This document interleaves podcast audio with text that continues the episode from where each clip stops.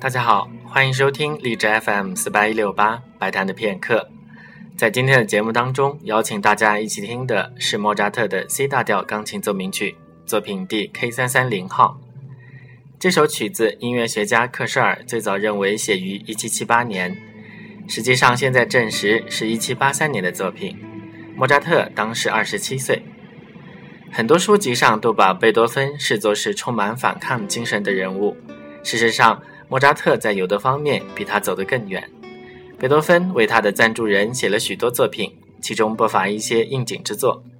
而莫扎特于1781年因为不能忍受克罗莱多大主教对他的轻慢，和大主教公开决裂，成为了奥地利历史上第一个自由作曲家。作品第 K330 号正是在他失去宫廷职位之后的作品。同时，这也是莫扎特最受欢迎的几首钢琴奏鸣曲之一。下面就请大家一起来听莫扎特的 C 大调钢琴奏鸣曲作品第 K 三三零号第一乐章。